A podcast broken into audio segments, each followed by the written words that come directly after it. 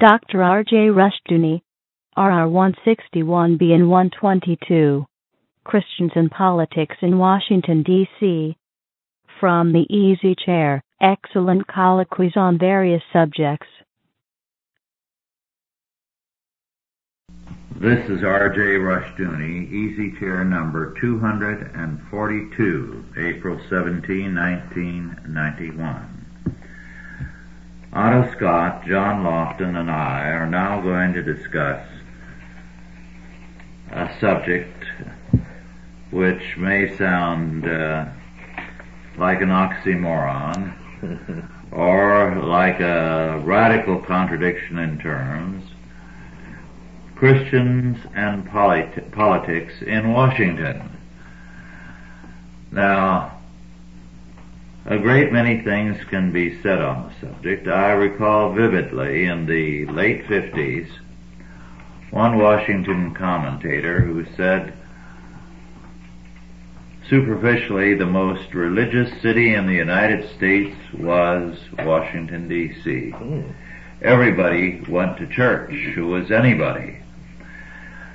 But he said there is not a thimble full of real Christianity in all of Washington DC. It's all a show for the public. Well, of course, at that time it was still important to maintain appearances. These were the years of Eisenhower. Since then, it has not become that important to maintain appearances, although one book recently maintained that uh, however um, uh, intellectually lacking and spiritually ignorant the average American may be, he wants his politicians to be good Christians. And he attributed uh, the defeat of Dukakis essentially to that point. He was the first man who gave a consistently secular image. And uh, both he and his wife communicated a secular image, whereas Bush, and especially Mrs. Bush, carried the old time appeal, and she was like a motherly or grandmotherly woman who could be taken for a Sunday school teacher or something of the sort. So as I was telling John today, I think uh, perhaps the winning margin in uh, Bush's favor may have been the fact that even though people thought he was a wimp, Mrs. Bush was appealing to millions of Americans. So, at any rate, with that very general and not very important introduction, what would you like to say, Otto, on Christians and politics in Washington? Well, I think not too long ago, I think when I was working on a manuscript you and I were both interested in, I looked up the polytheistic nature of the Roman state. And in the Roman state, all the gods were recognized so long as the believers of these particular worshippers of these particular gods recognized the state over everything. Mm-hmm. Now that's our that's our situation. We're living in a polytheistic society where anybody who wants to pick up a religion from the street and call it a religion can do so. We have the Satanists, for instance, mm-hmm. are registered in our government as equal with any church in the land. So therefore, when we talk about Christianity in, in Washington, I think of these prayer breakfasts and just before they uh, stick a knife in your back and give you an autopsy, you know, on Monday morning. And I think that most people in this country are still living in the fantasy. Yes. We don't really have a Christian government. No, and I think Barbara Bush is beginning to wake up some people with her pro-abortion stand, which was not made clear before the election, and her strongly pro-gay stand, which again was not made clear before the election. I can't understand women who like men who don't like women. Yes, uh, there's something weird, to say the least, about that. You mentioned Rome. Now, uh, a very, very uh, wise and able historian under whom I studied a good many years ago spoke of Rome's uh, careful control of all religions. Any new religion that came into the empire was viewed with suspicion. And then when they finally felt it would be wise, it was licensed. You could hold no meeting without having a permit from the Roman officials. And you had to offer incense at a government center to Caesar. So you acknowledge that Caesar is Lord, literally. And of course, Christianity refused to do that. But Rome was at least, however evil, wise in that it did see the necessity of religion to hold an empire together. It, they had to have social cement. Politics could not provide that. It had to be the religions, and therefore the religions were the most controlled aspect of the Roman Empire. There could be no unofficial meetings, only licensed meetings, and that's why the church was persecuted, because they would not apply for a permit and be controlled and admit Caesar as Lord. Well, we've had the same problem. Street preachers have been arrested and put in prison as under Charles II. We have church groups that have been told not to hold a meeting because they violate the zoning ordinances. Mm-hmm. We are not in as good a position as many of the religions under the Romans, but there's a great difference. The Christians under the Romans wouldn't admit Caesar was Lord, but the Christians under the United States government will agree that the government is Lord. Yes. And Rome, even though it totally controlled, and I mean totally controlled all religions, knew that religion was valuable. And our federal government and our state governments refuse to admit that fact. Well, they think it's trivial, it's stupid, it's backward, it's unscientific, and it's intolerant. Yes. Well, John? Amen to all of that. I agree. At, at your uh, suggestion, Rush, one of the books uh, I looked at, uh, I have read large parts of it, uh, not all of it. Some of it's very heavy going, quite frankly, for me anyway. Uh, is Charles Norris Cochrane's book, uh, Christianity and Classical Culture. One of the great books of the century. I think it's Oxford University, what, in the mid 1940s, I believe, or early yes, 40s. Early 40s. And one of the points that Cochrane makes is that uh, Christians in the Greco-Roman era denounced, uh, Cochrane says, with uniform vigor and consistency, the idea that permanent security, peace, and freedom could be achieved through political action.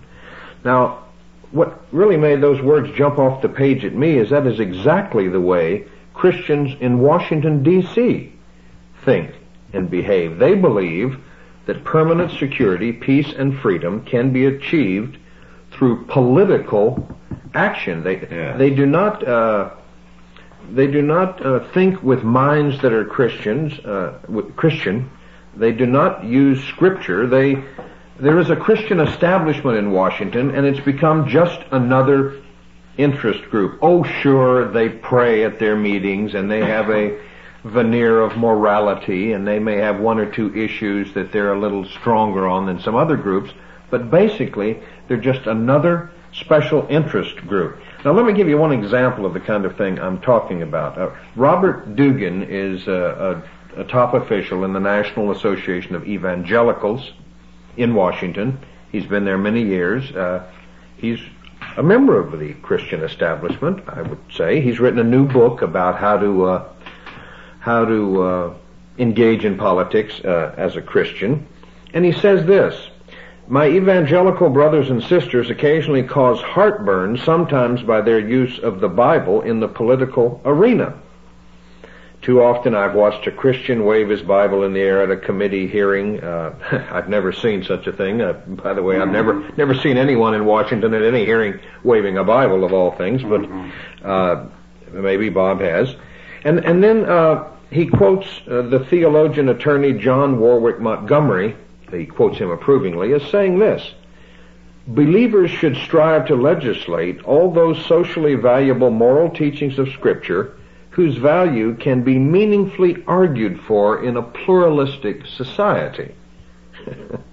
he says that evangelicals must not engage in Christian crusades, that's put into quote marks, uh, implying that it's Christians versus pagans, but should offer arguments on scientific, social, and ethical grounds potentially meaningful to the non-Christian, unquote. Now, that of course. Typical of Montgomery. He sells out the So much- biblical position. So much for the early church. I mean, we are in a battle with, uh, we are in a crusade, we are against pagans, but we can't use any of this language, and we certainly can't use the Bible. We have to be scientific, and that is exactly the way Christians have behaved in Washington for, uh, what, over a decade now since the so-called Christian right began, and they're utter failures. Maybe we should ask in an organized way for the elimination of all labels, for uh, no Jew to be allowed to say that he's Jewish, for no Mormon to say that he's a Mormon, and for so forth and so on, and just see what happens. If mm-hmm. we accuse them of carrying their ethnicity Crusade. or their religion into the public arena where it doesn't belong, and just see what happens. I encountered a Christian lobbyist of considerable power and funds who was instantly hostile. I hadn't opened my mouth. Uh, the position was that I was one of these people who went all out for the faith and made it impossible for anyone to work in the political arena. In other words, the thesis was, unless you began as a compromiser and you were ready to be a nice boy or a nice girl and go along with the politicians, it, they weren't going to do you a favor. The moral ground, the theological ground meant nothing. It was simply a political game. And uh, I was instantaneously disliked before I opened my mouth because I was obviously one of these people who stood on principle. And that was said with contempt. Well, it's really pathetic what uh, some of the Christians uh, in Washington, members of this Christian establishment, consider to be victories. In his uh, book, uh, Bob Dugan, on page 137, uh, under a heading "A String of Victories for the Evangelicals," the first one is that they got the appointment of Dr. C. Everett Koop as Surgeon General. Who uh, I know He was well named, that fellow. one of the greatest disasters of any Christian named to any post. And the second achievement, presumably these are in the order of importance, was that in 1983 uh, the president signed into law the Year of the Bible. Th- These are, this is the list of a string of victories, That's a landmark, yes. isn't it? You Yes. remember that, Otto? Oh, sure. What a year, 1983. Well, Year of the Bible, which we can't wait, by the all people. well, Yes, actually, that's right. other groups are treated with a certain amount of respect in Washington, at least public respect. But Christians are treated with signal disrespect. Now, I've never quite understood how the educators in this country got the idea, probably from the court, that Christianity is outlawed in the schools. Oh yes, or how the court has managed to do this without any of the justices being strung up.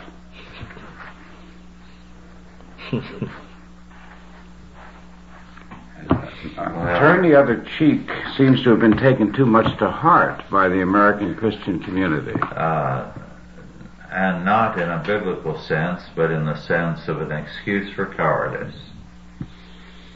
That's the way it's interpreted. It's a vindication of cowardice. Well, the thing that interests me uh, about uh, Mr. Dugan's book is that uh, several years ago I attended a uh, panel discussion in Washington titled Religion, Politics, and the Media, and there was a film clip uh, shown of uh, Tim LaHaye of Family Life Seminars. his wife Beverly is head of the Concerned Women for America or of America. And in this film, Tim was saying that Secular humanists should not hold public office in America because the Constitution is not compatible with such a view. He, Tim felt that we should give candidates for public office uh, a, a, questionnaire, that we should ask them questions uh, about their beliefs about God and the Bible. And uh, when Bob Dugan was called upon to comment on the film clip, uh, Dugan denounced uh, Tim LaHaye, saying that these questions are embarrassing and not part of the mainstream of evangelical uh, Christianity, uh, Dugan said, we at the NAE uh, encourage people not to ask these kinds of questions uh, of candidates for public office. So we've got this peculiar situation where Christian's religion is totally irrelevant and it's okay to ask a candidate about his position on everything except uh, God and the Bible and uh, Christ. It's very peculiar. Or even on Christianity as sure. such. I mean, if a non-Christian candidate for high office is being interviewed, I would think it would be very relevant to ask him his attitude toward the Christian community and Christian rights. One of the things that really annoys me about uh, most of the press comments on Saturday today, you know, they have a little ghetto page where they say a few things about Christian Christian activities. You never know the affiliations of the fellow who's doing the reporting.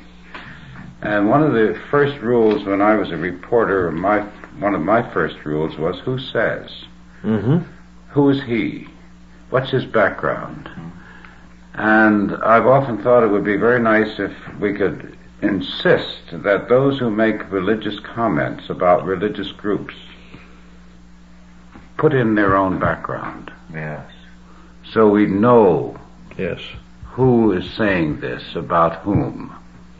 Well, it's most peculiar when I when I'm talking about because in Washington D.C. it's certainly uh, not only acceptable but some would say mandatory that if you were a person who was Jewish and you, there was a candidate for public office, you would ask them at some point, uh, "What is your position on aid to Israel?" Yes. That wouldn't be looked upon as some insane effort to launch a crusade or impose no. your faith on someone. Indeed, no. there are very powerful organizations there that that's the only issue they ever talk about.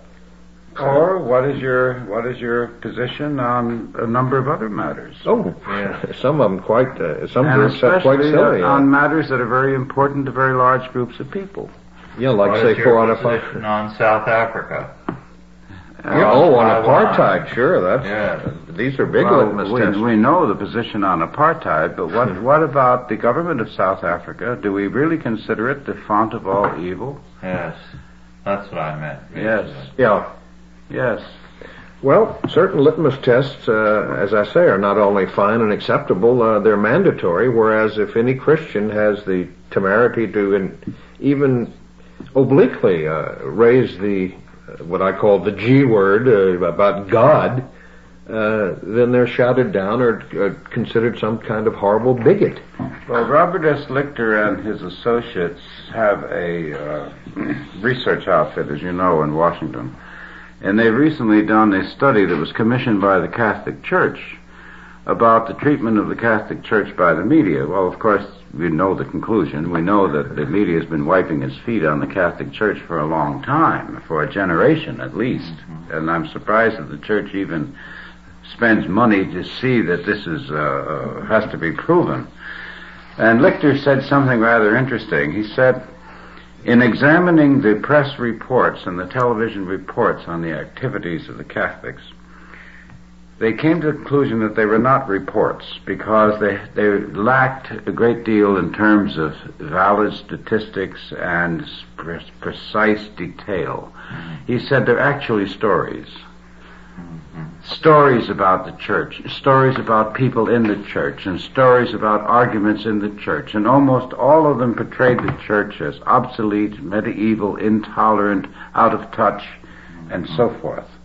Well, of course, evangelicals have been treated as uh, unwashed.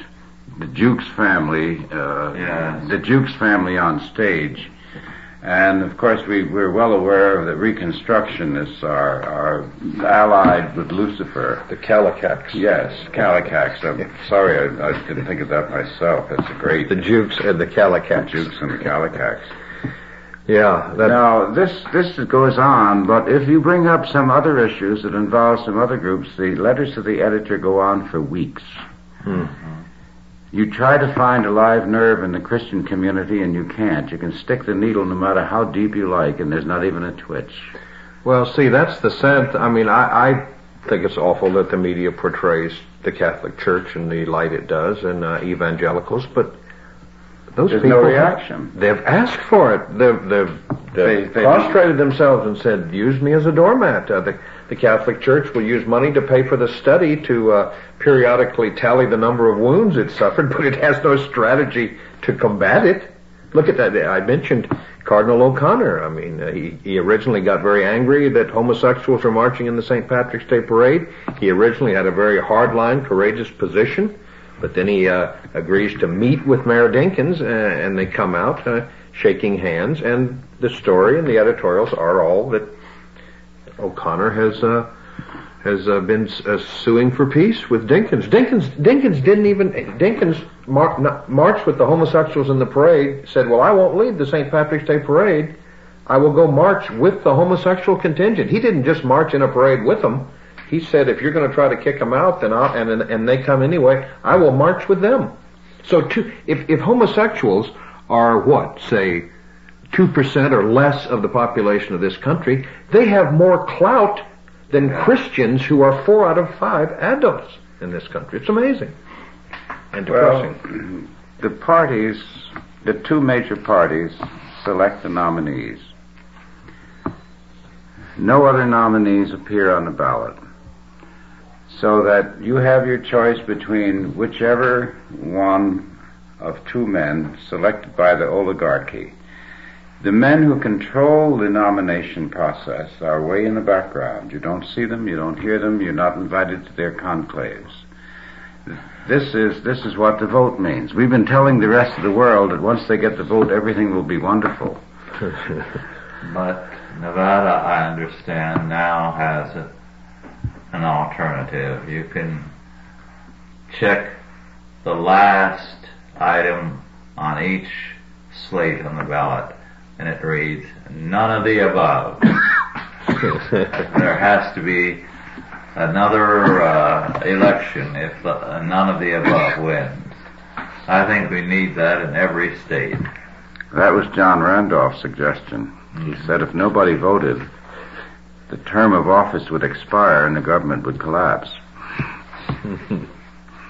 I was I was looking for the copy of the page out of uh, Robert Dugan's uh, book because one of the uh, points he made was that well, uh, you know, it was once said there wasn't a dime's worth of difference between the parties, but there really is because the Republican Party uh, cares more about the uh, moral issues than the Democratic Party. I, I don't know when Bob's book was written, but obviously it was before Bush uh, became the first president in our history to invite two White House bill signing ceremonies, open avowed homosexual individuals and homosexual uh, represented, uh, representatives of homosexual lobbying groups in Washington. Bush invited them to bill signing ceremonies, and uh, Dugan and uh, a number of other Christians uh, requested a meeting with Bush to complain about this, and Dugan uh, had drafted a an, an executive order that he wanted the president to sign, and of course the president's done nothing about it and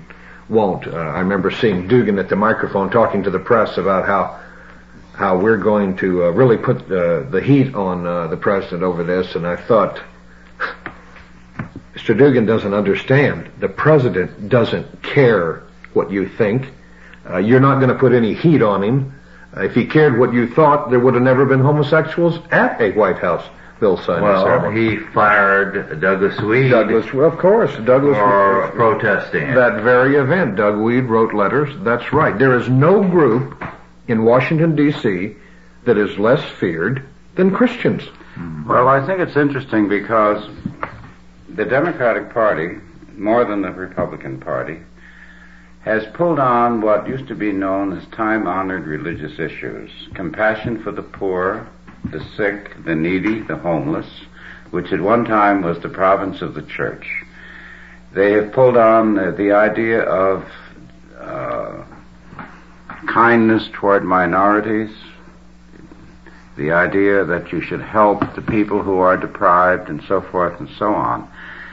And these instruments of the church have been seized by the politicians, by the lawyers, by the courts, Yes. and they've been used against the church. Mhm. Now, Christianity, as you know, is the most Catholic of all religions. Yes. You don't have to be from any family, you don't have to be from any place, you don't have to be from any background, you don't have to be from any race to be a Christian.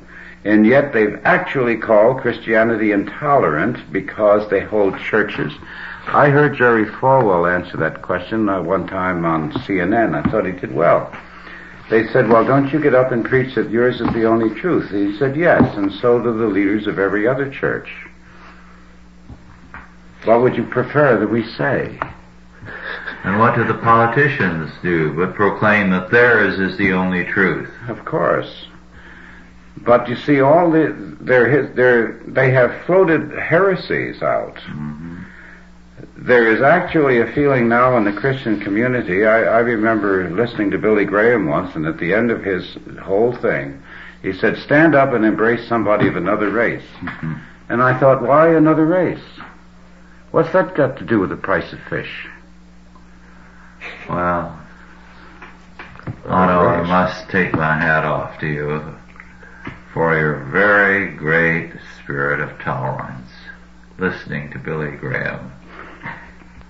That takes Oh, I read the New York Times. I do all kinds of things.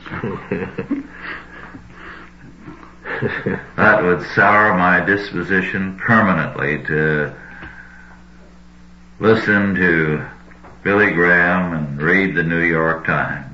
Graham was a very interesting speaker. Yes. He is an excellent speaker and he breaks it up. He breaks up his themes. He doesn't stay with a particular point very long.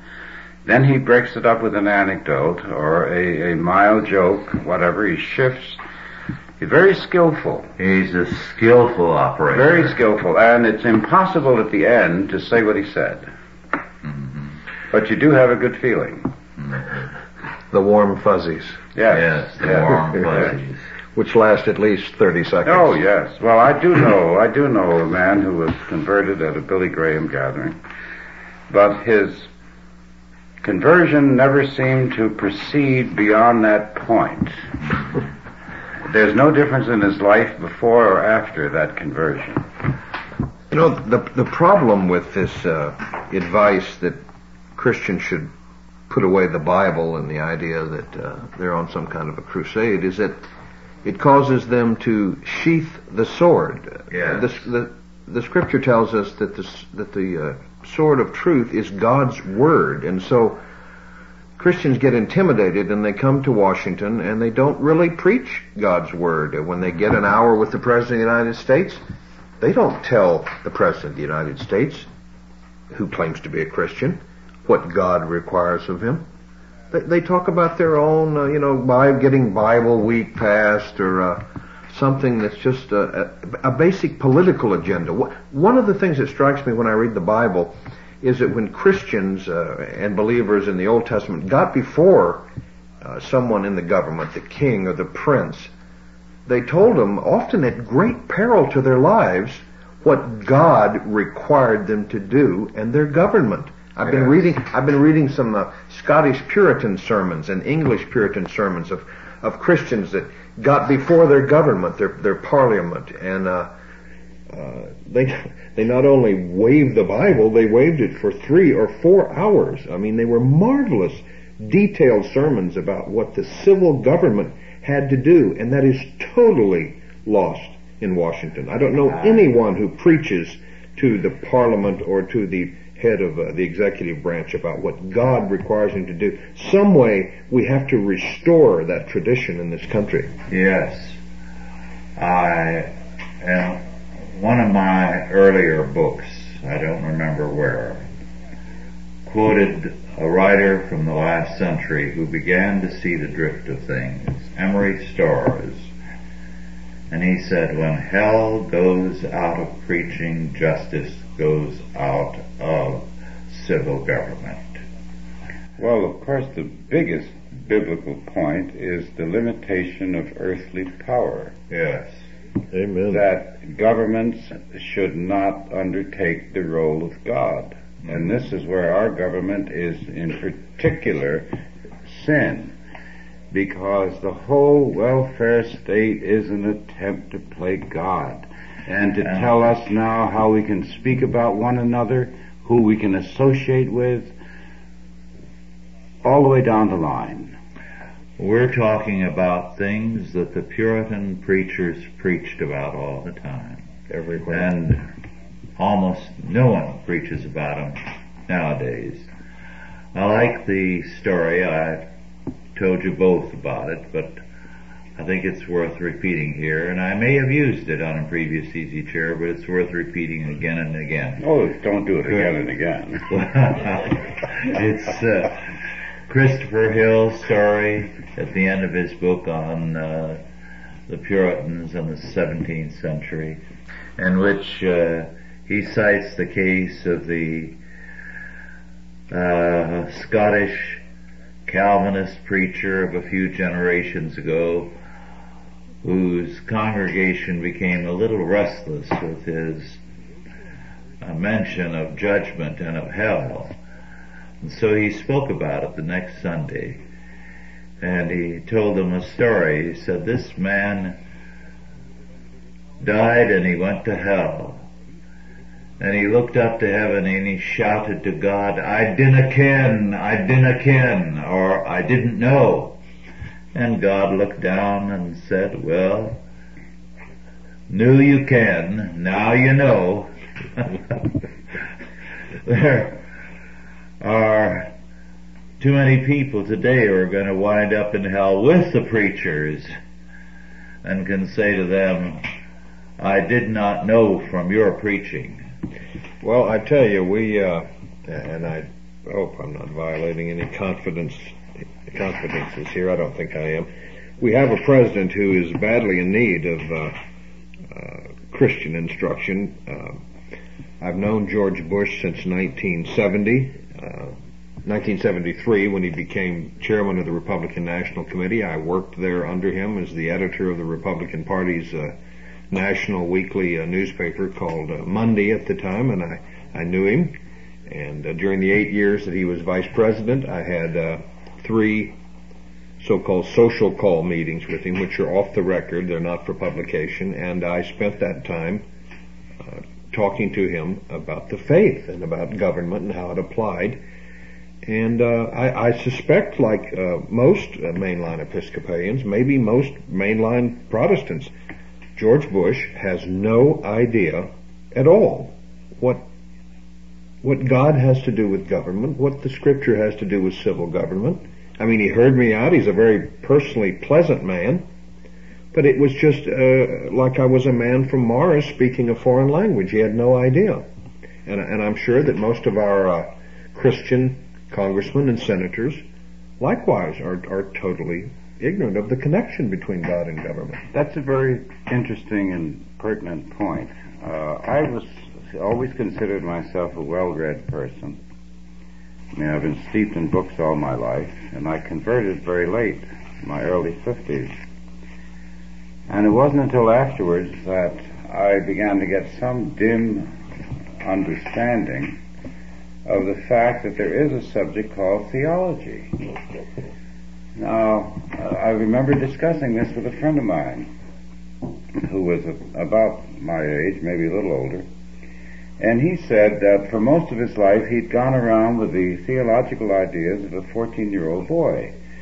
He said he was 14 years old when he decided that the church was a bunch of nonsense and he walked out of it. And he said it wasn't until he was in his 50s that it, it, he began, he went back to the church and he began to listen and he began to read for the first time. And then he realized that most of his life he'd had the, the ideas of a 14 year old. Now I think this is true of millions upon millions yes. of Americans. They never even look into the subject. Mm. They take it for granted that it's a bunch of garbage, that it's superstition, it's old wives' tales or whatever, and they have no idea that it was once known as the queen of the sciences, mm-hmm. and that it is still a towering structure of intellect. Yes. Well, let me let me. What I remember vividly about uh, Mr. Bush's uh, reaction was that. Uh, he was he was so steeped in the uh, pluralistic uh, model and the democratic model that the that when I would touch on a matter which uh, implied any kind of exclusivity or uniqueness, his head would just shake like I do not believe that. Uh, we we are a nation of many views and many faiths. I cannot say that. I cannot say that in mixed groups. I just do not believe that. It's it's anti well, if she should make, he should spend six months in Jerusalem. Mm. He should go live in a theocracy. Yes. Well, he should go to Tehran. Well, a few years back, we put out an issue of the journal on Christianity and business. And one of the very fine friends and supporters of Chalcedon, Dan Maxwell, said since he had contact with a number of wealthy uh, businessmen, manufacturers, corporate heads, who were professing Bible believing Christians, he would approach them on the subject of doing an article on Christianity and their realm of business and its application. And he was stunned by the uniform reaction he had. Because they would listen to him and then sit back in shock and say, what the H does Christianity have to do with my business? Then there was a celebrated case three, four years ago of the woman in a southern state who was a member of a large congregation and she was committing adultery with the mayor of that community. And it was flagrant, it was known, she never denied it. And she was excommunicated by the church for her adultery and she sued them and won 400,000. And her statement was, what does the church have to do with my sex life? In other words, the church and Christianity is reduced to one thing, getting to heaven. Well, that is an interesting case to bring up because it was Calvin's first victory. The council in Geneva, which ran Geneva,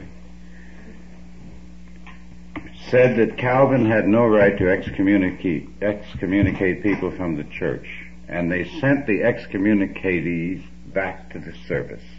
And Calvin said, in that case, I have to leave the city. And it was the second or third time that the issue came up. And on this particular occasion, he had built himself enough of a following so that they didn't want to see him leave. So they backed down. And he called it, the writer I read, and I can't think of his name offhand, called it Protecting the Altar. Yes protecting the altar. And he said it was the first great victory of the Protestant movement, that the church had drawn a line that the state could not enter. That was mm. the hmm. beginning of the freedom of religion from the state for the first time in the history of Christianity. And it wasn't a victory won by words alone. They sicked their dogs on Calvin in the streets. Oh yes. They went under his window and shot guns at night to give him no rest because he had defied them. Well, it was a great victory and that defeat, the church's defeat in an American court was because of the ignorance yes. of the Christian community there and the ignorance of the judge. Yes. And the ignorance of the jury. If you don't have the right to have a church and to select the members of the church, and you don't have a right to have a social club and select the members of the social Yeah. club, you don't have the right to have a corporation and select the people who are going to work in it. What rights do you have? Well, the, the Christians in Washington, the members of this uh, so-called Christian establishment, and believe me, there is a Christian establishment in Washington. They're they're just sleepwalking. There there was a fellow who wrote an article not long ago in the Policy Review. He was one of Pat Robertson's uh, uh, advisors during the campaign. That's what advisors in failed campaigns do. They go write articles advising everyone else how to behave. It's an interesting career. You know, it's an interest, interesting career. I, I, I helped sink that balloon, you know, so now I'm a balloon expert. but th- but this fellow wrote an article saying that the problem of the rel- religious right had been that it was too pushy, it was too Christian, it was too much on a crusade, and this, I mean, this was an amazing article written by a, a, a man who was in Pat Robertson's presidential campaign.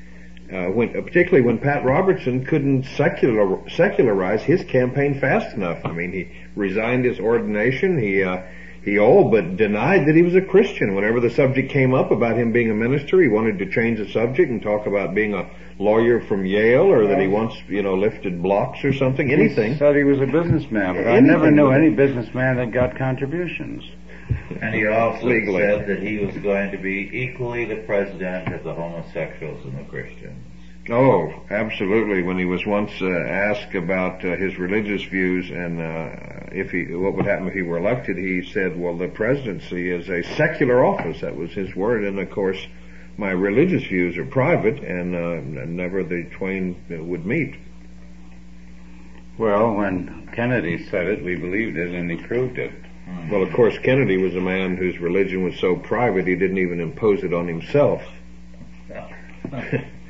Very few presidents have in this century. Yes.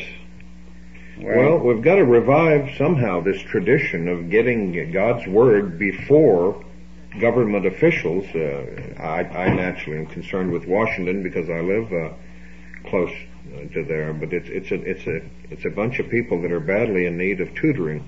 Well, I think part of the problem is the language, John. It's possible to bring the word without bringing the same language. I mean, on the question of the right of the church, for instance, to have its own congregation, my feeling is that the attorneys involved in that particular issue didn't present the case properly. Because if they had, the woman would not have won the case. I think I know something about that case and the attorneys. And they had excellent attorneys. And I know one of the attorneys in another case was told if he brought up the issue of the First Amendment once again, he would be in contempt of court and be removed by the bailiff to jail. Then it was the court. The courts now are evil by and large. What goes on in the courts is outrageous. Well, what I'm talking about is the necessity, uh, as it's sometimes uh, put, of the Christian to speak God's truth to power, which is the prophetic function. I, I recently got a huge book. It was l- almost six inches thick. I think it's published by Liberty, Liberty Press. Uh, it's all election sermons in the Yes. founding era, starting after 1776 I was Ama- about to mention those. amazing sermons. I mean, there may be 30 of them, long sermons. Uh, I wasn't aware of that book, so if you'll About- send me the title, I'd appreciate it. absolutely. All, and they're all about uh, the role of God in the Bible and civil government. And they are long, long sermons. Every church would have an election sermon on the Sunday before an election in which they laid down the basic moral issues involved in terms of Scripture. That's now against the law. Well, that's uh, right. That's now against the law, and when I said there, to a certain extent, it's a question of language. Uh, in recent generations have been using the language of previous generations on religious topics.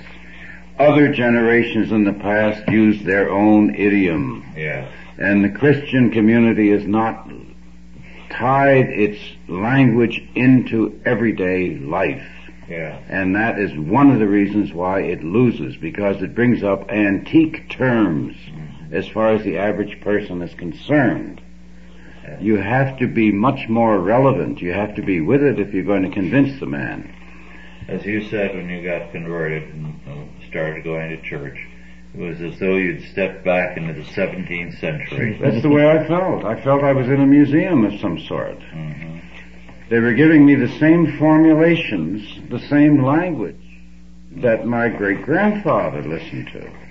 And certainly, uh, I think that uh, Dorothy mentioned Marion Montgomery's comment that to t- tell young kids or school kids or college kids that you could become president is diabolic. hmm And he also said something else which is very interesting. He said that the misuse of the word is a sin. hmm It is bearing false witness to use the wrong definition for a word. And we see this being done all the time. Compassion is, is used all the time. Where is the compassion to put somebody as a slave of the government Yes.